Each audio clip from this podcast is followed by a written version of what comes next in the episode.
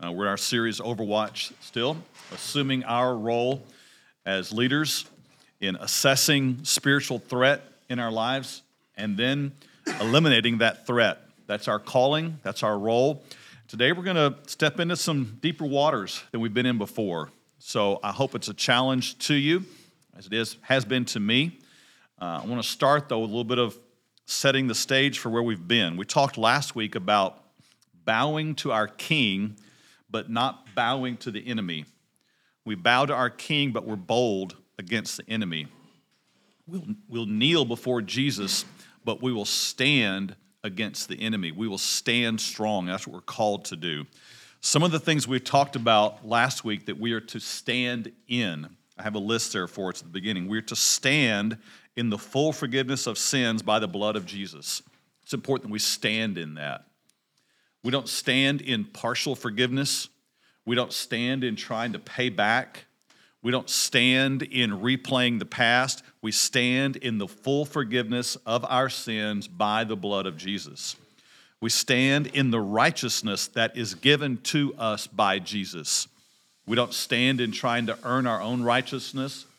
We don't stand in some partial, um, half hearted, or half given righteousness.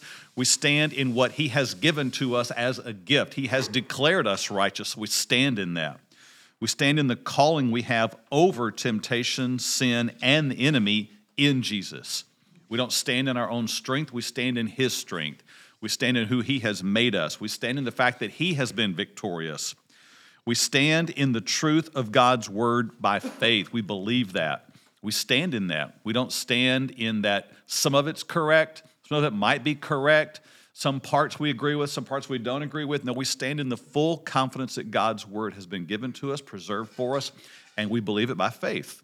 Even the parts that we might not understand or can figure out in our own mind, right? We stand in the confidence of God's presence, provision, and purpose in our lives. Even when we can't see it, we stand in that. We stand in the filling of the Holy Spirit for confidence, for gifting, for assurance and power. And we stand in the promise that the gates of hell will not prevail against us as long as we stand together as the church. Those are things we stand in. We stand in confidence in those. Those cause us to stand, both feet on the ground, confident, eyes up, looking ahead, back straight, standing in righteousness. This is who we are. This is who we're to be as men. That equips us for Overwatch battle. Revelation 12 11. They overcame him by the blood of the Lamb and by the word of their testimony, and they did not love their lives to the death. This is how you fight, by you knowing these truths. Luke 10 19, Behold, I give you the authority to trample on serpents and scorpions and over all the power of the enemy, and nothing shall by any means hurt you. A promise Jesus gave to the disciples, and he gives to us as well. We can stand, we can put our foot on the enemy's head. We can trample over him. Ephesians 6:13 Take up the whole armor of God that you may be able to withstand in the evil day and having done all to stand. Now, standing is what we're called to do. We talked about that last week. But our standing is not just for the sake of standing. Standing only puts you in a posture for fighting. Standing puts you in the place that you can now begin the work. There's an element to which we are called to defense in the Christian life, but there's also a large element that we are called to that is offense, where there is a work to do, where there's ground to take, where there is an enemy to tear down, where there are lies that must be destroyed. So we're not standing just so that we can ward off what might come our way. We're not in a passive defensive posture. We're to be in an aggressive offensive posture. Look at 1 Timothy 1. Paul's writing to young Timothy, the pastor, and he says, This charge I commit to you, son Timothy, according to the prophecies previously made concerning you, that by them you may wage the good warfare, having faith and a good conscience, which some, having rejected concerning the faith, have suffered shipwreck. He says, There's some, they started off well, but they ended up like Gilligan's Island. They ended up with, uh, took a three hour cruise, and all of a sudden they're on an island, with seven castaways, and this is where they've ended up in their faith. They, they're off the battlefield, they're lost, they can't find their way home. There's some people, there's some men who end up shipwrecked. They've lost their way, they're isolated, they've, they've got holes in their ship, and they can't even they can't even get afloat anymore. They're not any good in the battle because they have shipwrecked themselves. But we're not going to be those guys. We're going to be the men who stand. We're going to be the men who are in an offensive posture and we're taking ground back. Now, we have described the enemy's tactics here, listed at the bottom of the page. We've described in groupings, and we started off on our journey attacking some of these and describing some of these. Uh, we talked about the grouping of fear, anxiety, and worry. Those are, those are tactics of the enemy against us. Those are not your personality traits. Those are not just something that was handed down to you from your mom or your dad.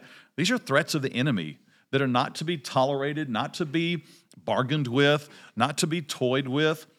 Guilt, shame, and condemnation. Those are not to be part of your walk in the faith. You're not to carry those around. Those don't make you a better Christian because you condemn yourself and walk in guilt and condemnation all the time. Those shipwreck you.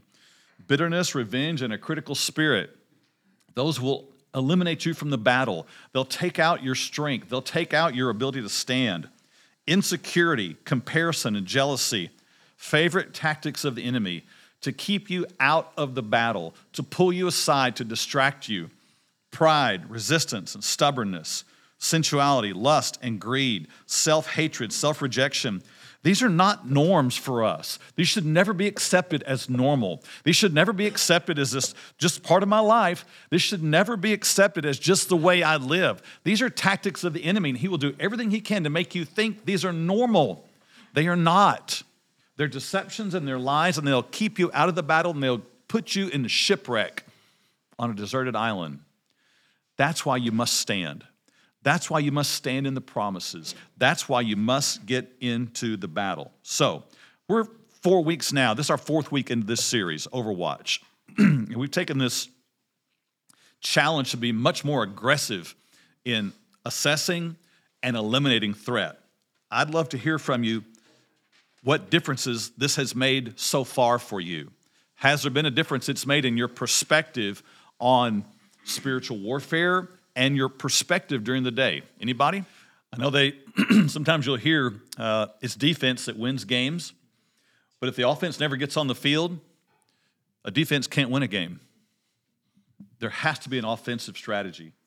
And you're right.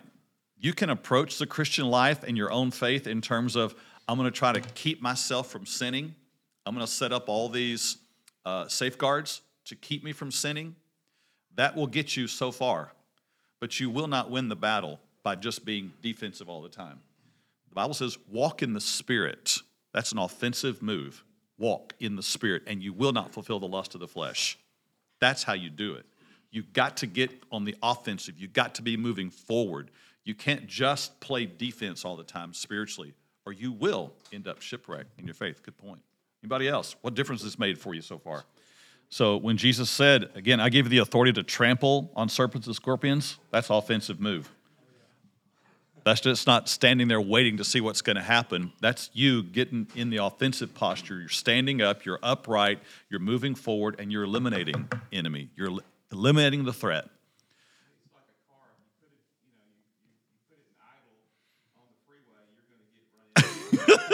it's true. It's true. There you go. All right. So last week, standing. This week, look on the back. Here's our next assignment in the in the in the war. Aggressively tear down strongholds that have held you or family members. Now we're moving into some aggressive offensive posture here. 2 Corinthians 10. For though we walk in the flesh, we do not war according to the flesh. For the weapons of our warfare are not carnal, but mighty in God. I want you to look at all the offensive nature of what's about to happen. For pulling down strongholds, casting down arguments, and every high thing that exalts itself against the knowledge of God, bringing every thought into captivity to the obedience of Christ. that is full of offensive maneuvers. That is not just standing still, holding a shield, hoping you can ward off anything that comes your way. Pulling down strongholds. The original language suggests this is like demolishing and destroying with, with violence, with intensity. This is taking uh, a stronghold that has held you or your family member. A stronghold could be anything like a family history of uh, greed or anxiety or uh, depression or self attention, addiction, could be any of those things. And this is us taking on an offensive posture to pull down those strongholds, to eliminate them, to stop them, to be the chain breaker that says no more. It may have been in my dad, it may have been in my granddad, but it stops with me. I'm going to pull down the stronghold. Casting down arguments. Again, the wording suggests using destructive force to throw to the ground. You're casting down an argument.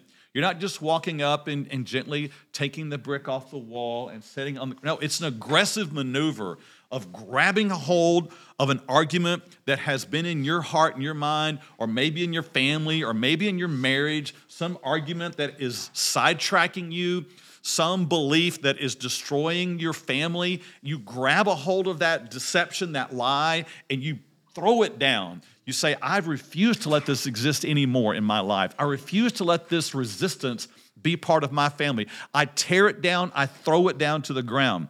And then the other one that's offensive is bringing every thought into captivity.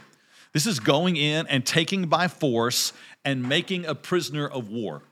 This is going in and grabbing a hold of what has been a thought and say, no more. You're now under the reign of Christ. You now come here. You're on my turf. These are all aggressive postures that we're to take. I recognize there's the side of, of grace and mercy and compassion and understanding, but that's not what you do in the realm of spiritual warfare. That's not the place for mercy. That's not the place for compassion. That's the place for strong, aggressive maneuvers rooted in the Spirit of God within you, right? This is what we're called to. Now, the thing is, unless you've been in a, a family or a church or around some people who've done some of that stuff, you kind of come into the battle ill equipped. Like all of a sudden you're thrown into the battle and like, I don't, I don't even know what I'm supposed to do here. You've given me some weapons, but uh, it's kind of like Tommy walking in with his big guns he brings in here. I wouldn't know how to use any of those things. That's just not my history. I don't have a history of guns in my family. I'm just, I kind of look at all that stuff like, oh, that's cool. Looks like something I saw on Call of Duty, but you know, I don't, but I wouldn't know how in the world to really even hold it, shoot it, aim, any of that kind of stuff. That's the way it is sometimes. People come into spiritual warfare, they kind of come in ill equipped. So we're about to take some steps to get equipped. Yeah? Let's do this. So, if you're going to tear down some strongholds, it happens first in prayer.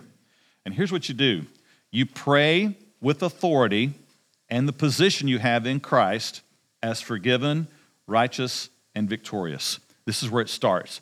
If you're going to do some battle, it starts in prayer, but it starts with you standing in the right posture in prayer.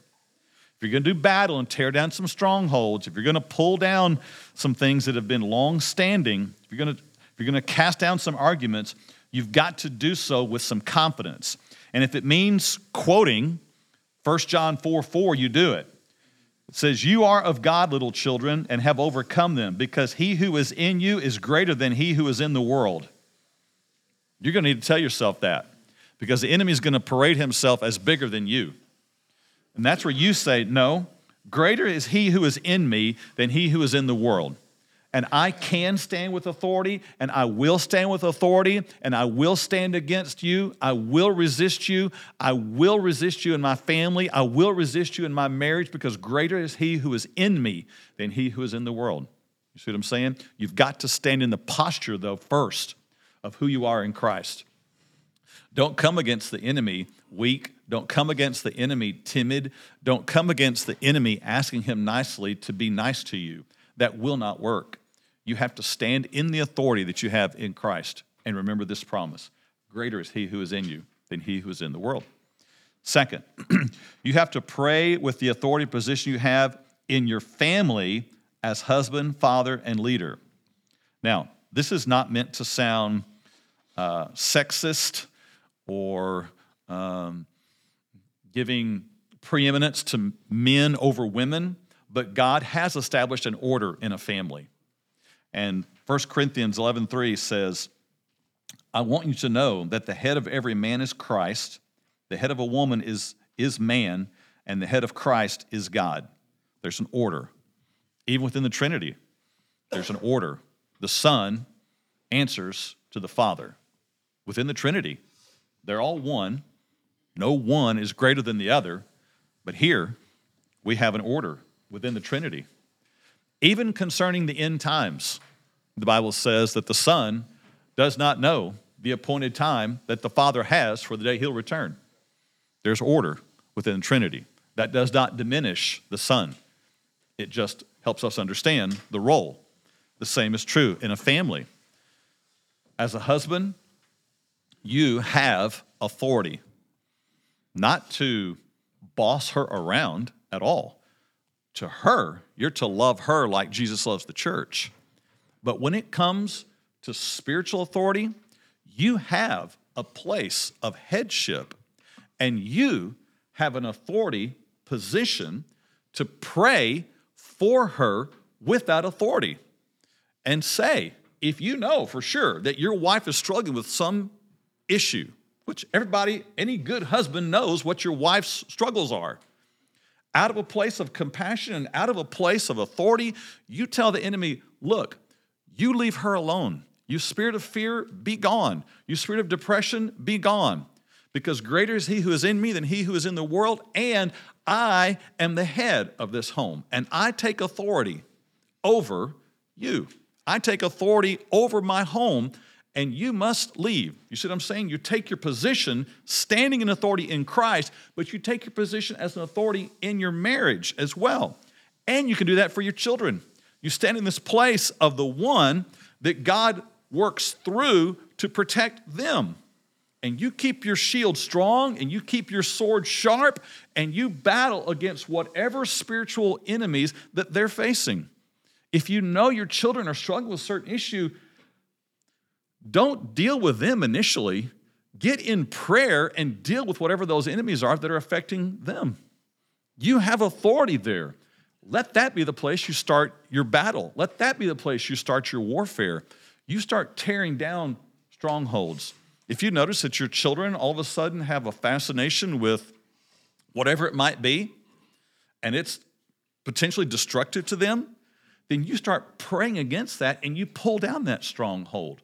You tear down that wall. You begin that work spiritually. This is what you're called to. This is what you do in Overwatch. You do the battle. It's just like in a military battle. There's stuff going on way up in the skies that the, the group on the ground may not even realize. There's airplanes in the air, there's drones in the air, and they're doing work, they're doing overwatch, they're taking out threats that the ground forces may not even realize.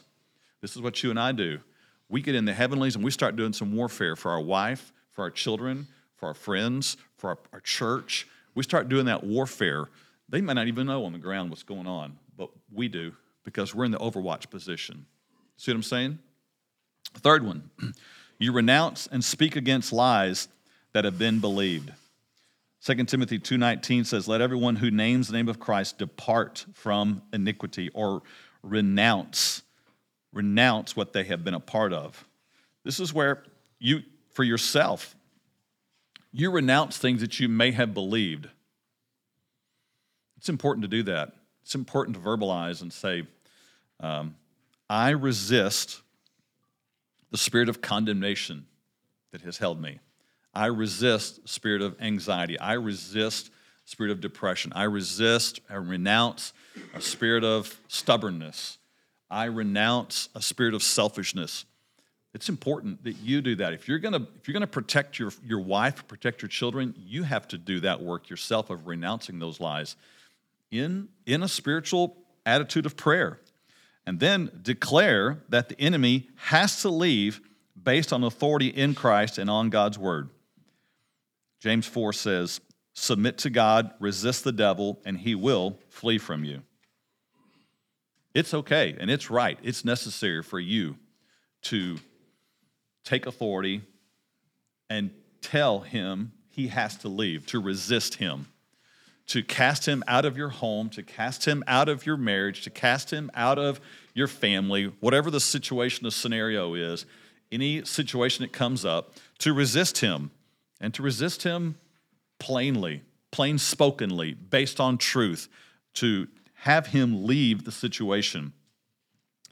And then pray with faith for an outcome based on the truth of God's word. In other words, when you go to pray, pray based on what God has told us we have in His Word. There are things we can ask for in prayer, but you don't get to just come in prayer asking willy nilly for whatever you want. Because God answers what He has already honored and blessed in His Word. And if you want to you want to see him work, then you ask according to his word. So if you want to ask for God to uh, restore, heal, draw you and your wife together, you can do that based on God's word. He has called husbands to love their wife like Christ loved the church, and for wives to love their husband like the church loves Christ. That's a promise. That's a that's a guide. That's a that's a principle he's established. You can pray for that, and he will hear that, and he will honor that. You're praying according to truth. You can pray against spirit of fear because God has not given us a spirit of fear, but of power and of love and a sound mind. You see what I'm saying? You ask according to Scripture. And you say, Well, I'm not sure what all of Scripture promises. Really? Okay, well, great. That's a good time to pour into Scripture to find out what it says, right? That becomes your motivation.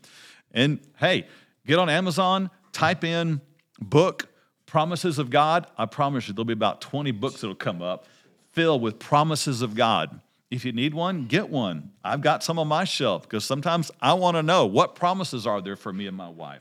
What promises are there for me and my whatever it might be, my fear, my stubbornness, whatever it might be? I want to know. I want to know the promises for God's provision. And so when you start asking based on God's word, you'll see him answer. John 15, 7 says, If you abide in me and my words abide in you, you will ask what you desire, and it shall be done for you. You ask according to God's word, He'll honor it. And then I would say, finally, pray with energy that doesn't stop until there is victory. What we're describing here is warfare in prayer. And rarely is warfare ended with a single maneuver. Warfare happens over time. The battle can sometimes be long, and it has many skirmishes, and it takes a while. Spiritual warfare is the same way. It will not end with one simple prayer. It will it will begin the fight and you have to stay constant in that fight. You're fighting for your wife, you're fighting for your children, you're fighting for your friends, you're fighting for your family, you're fighting for your church and you keep praying in that. You don't stop. You keep at the warfare. Colossians says, continue earnestly in prayer, being vigilant in it with thanksgiving. You keep praying. You're thankful in it, but boy, you are vigilant in it. You don't give up. You don't stop praying. You don't, you don't give up because you haven't seen an answer one week in. You just keep going. You keep praying. This is warfare prayer. This is a different level. I love all that. Yeah, that's really good. Uh, the world today would tell you if it happened to you once, this is now your identity. If you had an urge, that's because that's who you are. If you had a failure, this is now your dysfunction. Not true in Christ. I may go through a trial, but that trial is not me. I may experience a temptation, but that temptation is not me, right? This is how you win the battle. You know who you are in Christ and you stand in that. You are not your urge, you are not your failure, you are not your dysfunction. You are who Jesus says you are. And I love that, David, about adding the ing to any of these because this, like I said, this is not a one time, uh, one stop shop. We're, we're getting into a war here. We're in a battle, and it's going to take some time. So, this is this is kind of the vision for us. It's not kind of, it is the vision. It's God's vision for us to be that kind of men, men who are on the offensive. We're not just cowering in the corner in some uh, terrified defensive posture. No, greater is he who is in us than he who is in the world. Let's get up, hold the sword, let's go to battle, right? All right, there's, there's questions at the bottom of the page here. Discuss these at your table. Have someone pray at the end.